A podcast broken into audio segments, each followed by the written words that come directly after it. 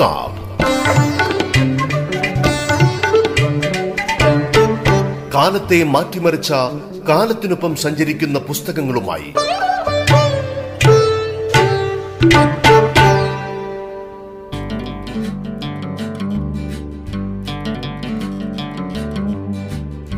നമസ്കാരം. കിതാബിലേക്ക് സ്വാഗതം. കിതാബിൽ നമ്മൾ ഇന്ന് പരിചയപ്പെടുന്നത് പി കെ സുധിയുടെ തട്ടാൻവിള എന്ന നോവലാണ് ഈ നോവലിനെ കുറിച്ച് ഡോക്ടർ ബി ബാലചന്ദ്രന്റെ വായനയിലൂടെയാണ് നമ്മൾ കടന്നു പോകുന്നത് കാലത്തിന്റെ മുങ്ങാക്കയങ്ങളിൽ നിന്ന് പാപം ജീവിതങ്ങളുടെ ഓർമ്മകൾ ശേഖരിക്കുകയും അതിനെ പുതിയ കാലാവസ്ഥയോട് വിളക്കി ചേർക്കുകയുമാണ് ബോധ്യങ്ങളുള്ള ഏതൊരു എഴുത്തുകാരനും ചെയ്യേണ്ടത്. എഴുത്തു തന്നെ രാഷ്ട്രീയ പ്രവർത്തനമായിരിക്കെ വരും കാലത്തോട് നീതി ചെയ്യേണ്ട വിശേഷപ്പെട്ട ദൗത്യം കൂടി എഴുത്തുകാരൻ ഏറ്റെടുക്കേണ്ടി വരുന്നു. കേവല സൗന്ദര്യാവിഷ്കാരമെന്ന പ്രയോഗം പോലും കാലഹരണപ്പെട്ടിരിക്കുന്നു. വളരെ സങ്കീർണമായ സാമൂഹിക വ്യവസ്ഥകളാൽ പ്രശ്നപൂരിതമായ ഭൂമിയാണ് കേരളം. മതം ജാതി രാഷ്ട്രീയം എന്നീ കാര്യങ്ങളുടെ ഇന്ത്യൻ അവസ്ഥയുടെ നേർപ്പതിപ്പേ അല്ല ഈ നാട്. ഒളിയിടങ്ങളും കെണികളുമുള്ള സഞ്ചാര വഴികളിലൂടെയാണ് കേരളത്തിന്റെ സാമൂഹിക വണ്ടി ഓടിക്കൊണ്ടിരിക്കുന്നത്. നവോത്ഥാനത്തിന്റെ ഉജ്ജ്വല മാതൃകകൾ സൃഷ്ടിച്ച നാടാണ്. പക്ഷേ ജാതി തിരിവുകൾ പാടെ തകരാതെ കേരളത്തിൽ നിലനിൽക്കുന്നു. ഓരോ ജാതികളും ഇവിടെ സജീവമാണ്. മതജാതി കലഹങ്ങൾ പ്രത്യക്ഷമായിട്ടില്ലെങ്കിലും അവയുടെ പ്രയോഗം കേരള സമൂഹത്തിന്റെ ഉൾപ്രവാഹത്തിലുണ്ട്. തൊഴിലും ജാതിയും ഒന്നായി നിന്ന കാലം മങ്ങിപ്പോയിരിക്കുന്നു. ഇവിടെ തൊഴിലിന്റെ കയറ്റിറക്ക ശ്രേണി ബന്ധങ്ങൾക്ക് കാര്യമായ ഉടവു തട്ടിയിട്ടില്ല. പരമ്പരാഗത തൊഴിലുകളിൽ മിക്കതും നിറം മങ്ങി കൊഴിഞ്ഞുപോയിരിക്കുന്നു ചെയ്തു പോന്നിരുന്ന തൊഴിലുകൾ സമ്മാനിച്ചിരുന്ന സമ്പത്തും പദവിയും പുതിയ രാഷ്ട്രീയ പ്രവാഹത്തിന്റെ കുത്തൊഴുകിൽ തകർന്നടിയുമ്പോൾ അതത് തൊഴിലുകൾ കൈകാര്യം ചെയ്തിരുന്ന സമുദായങ്ങൾ ഓർക്കാപ്പുറത്തുള്ള പ്രഹരങ്ങളേറ്റ് തകരുകയാണ്.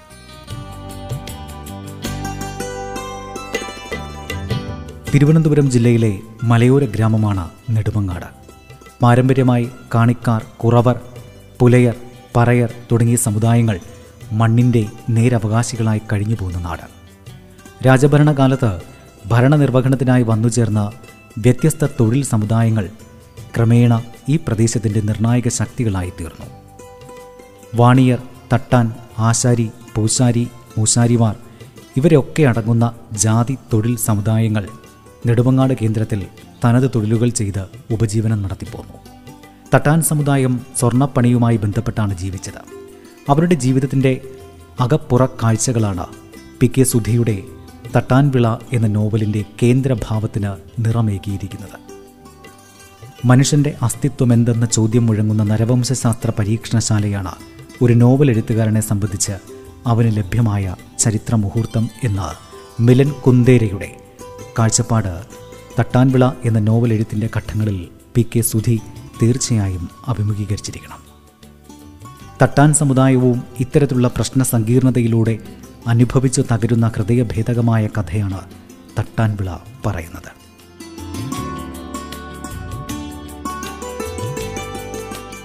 പഴമക്കാരുടെ ഓർമ്മകളിൽ ഒളിമങ്ങിക്കിടന്ന സാമൂഹിക ചലനങ്ങളെ നെയ്തെടുക്കുന്ന ദുഷ്കരമായ പ്രവർത്തനമാണ് പവിത എന്ന ഗവേഷക ചെയ്യുന്നത്.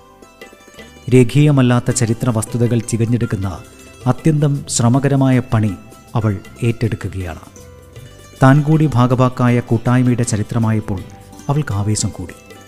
ദത്തങ്ങളുടെ പെരുമഴ ചാറ്റിൽ നിന്ന് സത്യങ്ങൾ വേർതിരിച്ചെടുക്കാൻ പവിതയെ സഹായിക്കാനാവതില്ലാത്ത വഴികാട്ടിയാണ് ഗ്ലൻ പ്രകാശം. അറിവില്ലായ്മ വെളിപ്പെടുത്താതിരിക്കാൻ സാധാരണ മനുഷ്യൻ കാട്ടുന്ന പരാക്രമങ്ങളൊക്കെ അയാളും ചെയ്യുന്നു. നേശമണി എന്ന ഗ്ലൻ പ്രകാശത്തിന്റെ ഭൂതകാലം കരിപ്പൂരിലിരുന്ന് പല്ലിളിക്കുകയാണ്. തന്റെയും കൂടി വേരുകൾ തേടിയുള്ള പവിതയുടെ യാത്രയിൽ കാര്യമായി ഒന്നും നിർദ്ദേശിക്കാനാകാതെ പരിങ്ങുകയാണ് അയാൾ. ജീവിച്ചിരിപ്പില്ലാത്ത കേശവപിള്ള എന്ന അപ്പൂപ്പനെയും വത്സലകുമാർ എന്ന അച്ഛനെയുമൊക്കെ സങ്കല്പലോകത്തിൽ വെച്ച് സന്ധിക്കുന്ന പവിത ഗവേഷണമെന്ന പെരും ചുമട് വലിച്ചെറിഞ്ഞ് കഥയുടെ ഒരുക്കുശീലുകളിലേക്ക് ചരിത്രത്തെ ഇണക്കിയെടുക്കുന്ന ദൃശ്യത്തിൽ നോവൽ അവസാനിക്കുകയാണ്.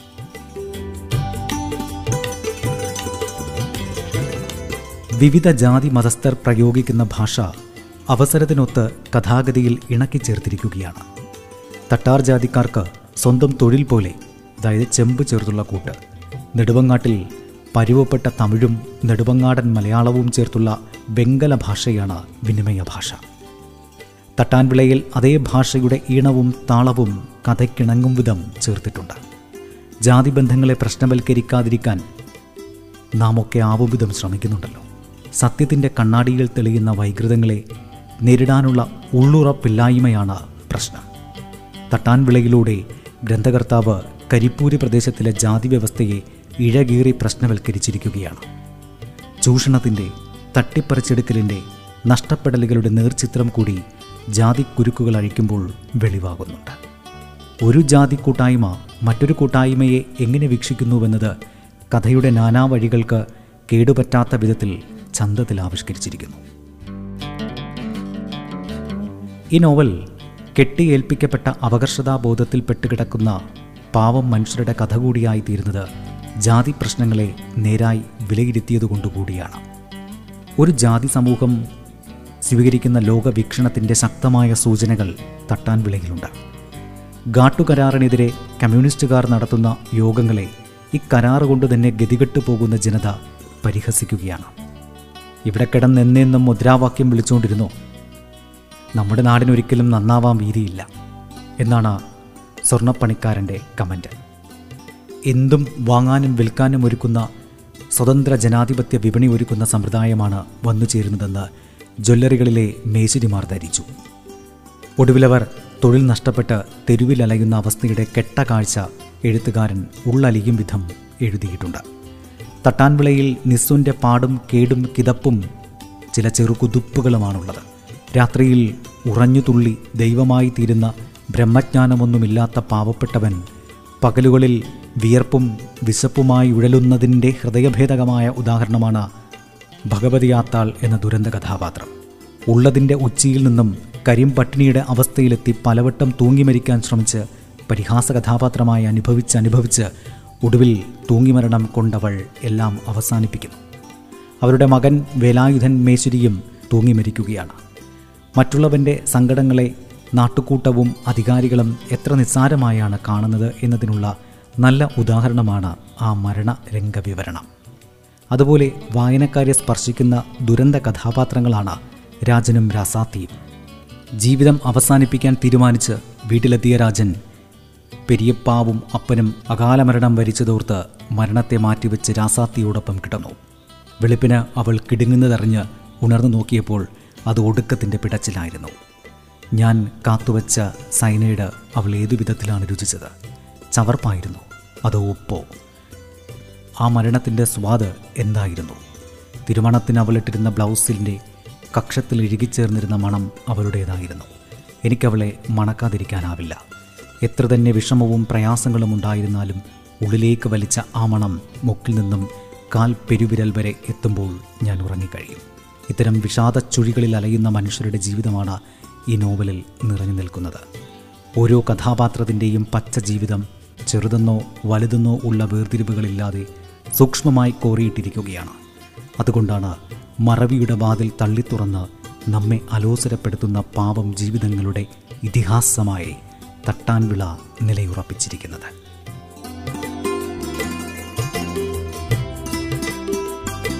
കിതാബിൽ നമ്മൾ പരിചയപ്പെട്ടത് പി കെ സുധിയുടെ തട്ടാൻവിള എന്ന നോവലാണ്.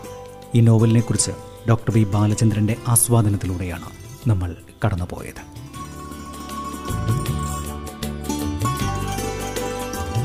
കിതാബ് ഇടവേളയ്ക്ക് ശേഷം തുടരും.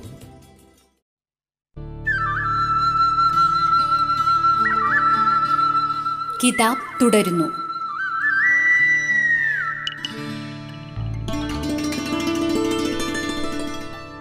ഇനി നമുക്ക് മറ്റൊരു പുസ്തകം കൂടി പരിചയപ്പെടാം. ഡോക്ടർ എം ആർ രാജേഷ് എഴുതിയ സിനിമ മുഖവും മുഖമൂടിയും എന്ന പുസ്തകം. ഈ പുസ്തകത്തെക്കുറിച്ച് രാജേഷ് കെ എരുമേലിയുടെ ആസ്വാദനത്തിലൂടെ നമുക്കൊന്ന് കടന്നു പോകാം. മാറുന്ന അല്ലെങ്കിൽ മാറാത്ത ലോകത്തിന്റെ അനുഭവങ്ങളെ എന്നും സൂക്ഷ്മമായി അവതരിപ്പിച്ചിട്ടുള്ളത് ചലച്ചിത്രങ്ങളാണ്. സിനിമയെക്കുറിച്ചുള്ള വ്യത്യസ്ത അന്വേഷണങ്ങൾ സംസ്കാര പഠനത്തിന്റെ ഭാഗമായാണ് ഇപ്പോൾ വികസിക്കുന്നത്. ഈ അർത്ഥത്തിൽ പുതിയൊരു പഠന രീതി മുന്നോട്ട് വെക്കുന്ന പുസ്തകമാണ് ഡോക്ടർ എം ആർ രാജേഷിന്റെ സിനിമ മുഖവും മുഖം മൂടിയും നാളിതുവരെയുള്ള സിനിമാ പഠനങ്ങളിൽ അധികവും സിനിമയുടെ കഥ പറയുകയോ അതിനെ വിശകലനാത്മകമായി അവതരിപ്പിക്കുകയോ ചെയ്യുന്നതാണ്. എന്നാൽ രണ്ടായിരത്തിന് ശേഷം അതിന് മാറ്റം വരുന്നുണ്ട്. ചലച്ചിത്രത്തെ സംബന്ധിച്ചിട്ടുള്ള പുതു പഠനങ്ങളുടെ ഭാഗമായാണ് ഈ മാറ്റം സംഭവിക്കുന്നത്. സിനിമയുടെ ആഖ്യാനം പരിസരം ഭാഷ ദേശം എന്നിങ്ങനെ വിവിധ മാനങ്ങളാണ് ഇന്ന് സിനിമാ പഠനത്തിന്റെ ഭാഗമാകുന്നത്. മലയാള സിനിമ മുമ്പെങ്ങുമില്ലാത്ത തരത്തിൽ മാറ്റത്തിന്റെ വഴികളിലൂടെയാണ് സഞ്ചരിക്കുന്നത്. നിരവധി ഉദാഹരണങ്ങളിലൂടെ ഇത് ചൂണ്ടിക്കാട്ടാവുന്നതാണ്. ജനപ്രിയ സിനിമ ഇതിനെ വളരെ വേഗത്തിലാണ് സ്വീകരിക്കുന്നത്. കഥയുടെ തിരഞ്ഞെടുപ്പും സാങ്കേതിക വിദ്യയിലുണ്ടാകുന്ന മാറ്റവും സിനിമയെ വലിയ വേഗത്തിലാണ് സ്വാധീനിക്കുന്നത്. ഈ മാറ്റത്തിനിടയിലും ഇത്തരം സിനിമകൾ പൊതുബോധത്തെയാണ് ചേർത്ത് നിർത്തുന്നത്. സമാന്തര സിനിമ സാമൂഹിക പ്രതിബദ്ധതയുള്ളതാകുമ്പോഴും മാറുന്ന കാലത്തിനെ അഭിമുഖീകരിക്കാൻ വിമുഖത കാട്ടുന്നു. എന്നിങ്ങനെയുള്ള നിരീക്ഷണങ്ങൾ ഈ പുസ്തകം മുന്നോട്ട് വെക്കുന്നുണ്ട്. താരപദവിയും ലിംഗപദവിയും എന്ന ഒന്നാം ഭാഗത്ത് വാണിജ്യ സിനിമ എങ്ങനെയാണ് താരപദവിയെ നിർമ്മിച്ചെടുക്കുന്നത് എന്ന് അന്വേഷിക്കുന്നു അതിനാൽ താരപദവി നിർണയിക്കുന്ന ഘടകങ്ങൾ വിശദമായി പരിശോധിക്കുന്നുണ്ട്. ദിലീപ് വിജയ് സുകുമാരി എന്നീ താരങ്ങളെ മുൻനിർത്തിയാണ് ഈ പഠനം. അതിനൊപ്പം ലിംഗരാഷ്ട്രീയവും ചർച്ച ചെയ്യുന്നു. വാണിജ്യ സിനിമകൾ തുറന്നുവെക്കുന്ന ഭ്രമാത്മക ലോകത്തിന്റെ പ്രതിനിധാനപരത എന്നത് പൊതുബോധത്തിന്റേതാണ്. സ്വവർഗരതി ആണത്തം പെണ്ണത്തം കുടുംബം രാഷ്ട്രം ഭരണകൂടം തുടങ്ങിയവയെല്ലാം സൂക്ഷ്മമായി ചർച്ച ചെയ്യുന്നു. ദേശം എങ്ങനെയാണ് മലയാള സിനിമയിൽ ആവിഷ്കൃതമാകുന്നത് എന്നാണ് ദേശവും ദേശീയതയും സാംസ്കാരിക വിവക്ഷകൾ എന്ന രണ്ടാം ഭാഗം ചർച്ച ചെയ്യുന്നത്. മുസ്ലിം അപരത്വം പോലുള്ള വിഷയങ്ങളാണ് ഇവിടെ വിശദമാക്കാൻ ശ്രമിക്കുന്നത്.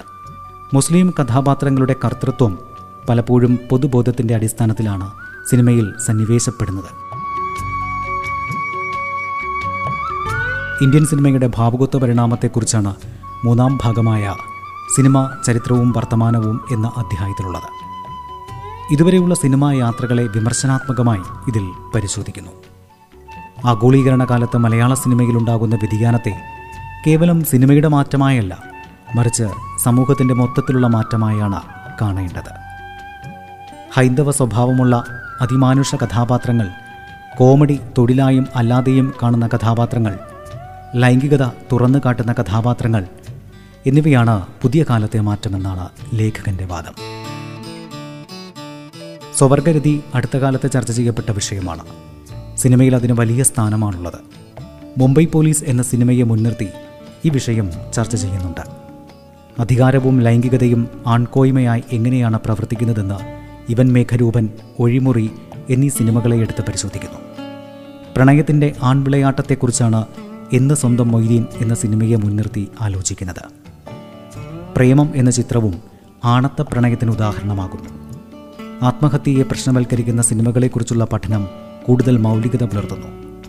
അമ്മ അറിയാൻ എന്ന സിനിമയിലെ കഥാപാത്രമായ ഹരിയുടെ മരണം ഇൻസ്റ്റിറ്റ്യൂഷണൽ കില്ലിംഗ് ആണ് കാരണം ഭരണകൂട ഭീകരതയാണ് ഹരിയെ ആത്മഹത്യയിലേക്ക് നയിക്കുന്നത്.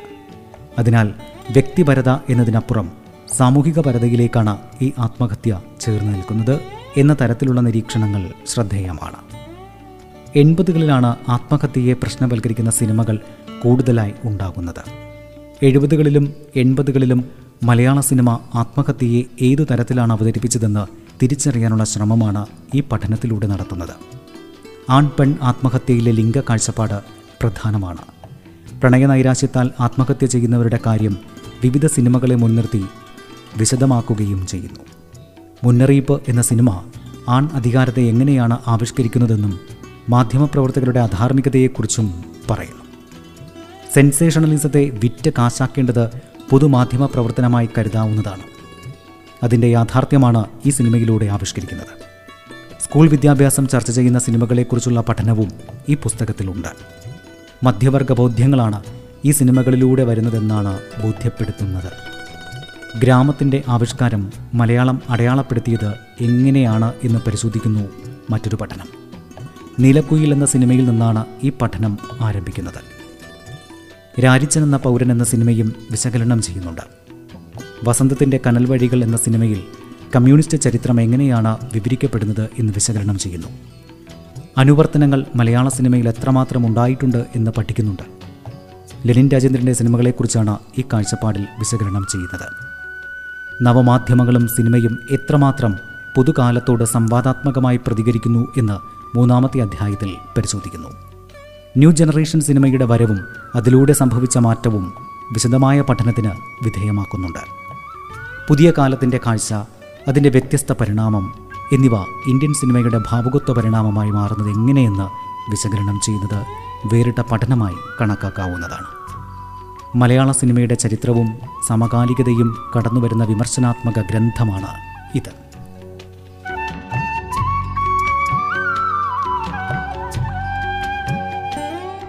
കിതാബിൽ ഇപ്പോൾ നമ്മൾ കേട്ടത് ഡോക്ടർ രാജേഷ് എം ആറിന്റെ സിനിമ മുഖവും മുഖമൂടിയും എന്ന പുസ്തകമാണ്. ഇതേക്കുറിച്ച് രാജേഷ് കെ എരുമേലിയുടെ ആസ്വാദനത്തിലൂടെയാണ് നമ്മൾ കടന്നുപോയത്. ഇനി നമുക്ക് വിപണിയിലെ ചില പുസ്തകങ്ങൾ കൂടി നോക്കാം.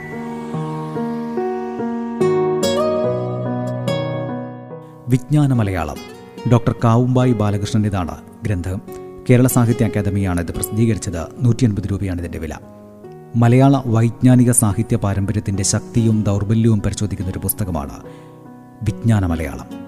മാതൃഭാഷയുടെ ശാക്തീകരണത്തിനെതിരായി ഉന്നയിക്കുന്ന വാദഗതികളുടെ നിഷ്ഫലതയും ഈ പുസ്തകത്തിൽ പറയാതെ പറയുന്നുണ്ട്. ജ്ഞാനഭാഷയെ ശക്തിപ്പെടുത്തി ജ്ഞാനോൽപാദന രംഗത്ത് മലയാളത്തിന്റെ സാന്നിധ്യം ശക്തിപ്പെടുത്താൻ ഉതകുന്ന ഗ്രന്ഥമാണ് ഇത്. മറ്റൊരു പുസ്തകം ആനന്ദം തേടി. മധു എസ് നായരാണ് ഗ്രന്ഥകാരൻ. മാതൃഭൂമി ബുക്സാണ് പ്രസാധകർ. ഇരുന്നൂറ്റൻപത് രൂപയാണ് അതിന്റെ വില. അമേരിക്കയിൽ കുടിയേറിപ്പാർത്ത രണ്ട് തലമുറകളിലെ മലയാളികളുടെ പ്രവാസ ജീവിതം പ്രമേയമാക്കിയ നോവലാണ് ആനന്ദം തേടി. വൈക്കം ചന്ദ്രശേഖരൻ നായർ അവാർഡ് ലഭിച്ച കൃതി. ജീവിതാനന്ദമെന്ന ആത്മീയാർത്ഥമുള്ള അനുഭൂതി തേടിയുള്ള ഒരു വ്യക്തിയുടെ അനന്തമായ യാത്രയാണ് ഈ നോവലിന്റെ പ്രമേയം. മലയാളിക്ക് താരതമ്യേന അനന്യമായ അമേരിക്കൻ ജീവിതത്തിന്റെ അന്തരാള രഹസ്യങ്ങൾ ഈ നോവലിലൂടെ വെളിവാക്കപ്പെടുന്നുണ്ട്. മറ്റൊരു പുസ്തകം കഥാസമാഹാരമാണ് പ്രമോദ് രാമനാണ്. കഥാകൃത്ത് എസ് പി സി എസ് ആണ് പ്രസാധകർ. വിട്ടുവീഴ്ചയ്ക്ക് തയ്യാറല്ലാത്ത ധീരനായ ഒരു കഥാകൃത്തിന്റെ തീവ്ര യാഥാർത്ഥ്യങ്ങളിലൂടെയുള്ള സഞ്ചാരങ്ങളാണ് ഈ കഥകൾ. ഓരോ കഥയും ഓരോ അടക്കിപ്പിടിച്ച നിലവിളിയാണ്. ഈ നിലവിളികൾ ചേർത്തു വെക്കുമ്പോൾ സമകാലിക മലയാള കഥയുടെ തുടർ സഞ്ചാരങ്ങൾ വെളിപ്പെടുന്നു. എം മുകുന്ദന്റെ അവതാരികയാണ് ഇതിനുള്ളത്. നിലാവിന്റെ നിത്യഗീതം ടി പി ശാസ്തമംഗലമാണ് ഗ്രന്ഥകാരൻ. എസ് പി ബാലസുബ്രഹ്മണ്യത്തെക്കുറിച്ചുള്ള പുസ്തകമാണ്. ആസ്വാദക മനസ്സിൽ സംഗീത നിലാവ് പൊഴിച്ച് അനന്തവിഹായസിലേക്ക് പറന്നുയർന്ന അനാദൃശ പ്രതിഭയായ എസ് പി ബാലസുബ്രഹ്മണ്യത്തിന്റെ സംഗീത ലോകത്തെയും ജീവിതത്തെയും വിവരിക്കുന്ന അനുസ്മരണ ഗ്രന്ഥമാണ് നിലാവിന്റെ നിത്യഗീതം. കേരള ഭാഷാ ഇൻസ്റ്റിറ്റ്യൂട്ടാണ് ഇത് പ്രസിദ്ധീകരിച്ചത്. വില നൂറ്റി രൂപയാണ്. കിതാബിന്റെ ഈ ലക്കം നമുക്കിവിടെ അവസാനിപ്പിക്കാം. അടുത്ത ലക്കം പുതിയ പുസ്തക വിശേഷങ്ങളുമായി നമുക്ക് ഒത്തുചേരാം.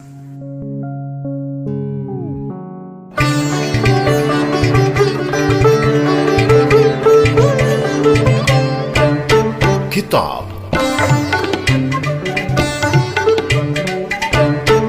കാലത്തെ മാറ്റിമറിച്ച കാലത്തിനൊപ്പം സഞ്ചരിക്കുന്ന പുസ്തകങ്ങളുമായി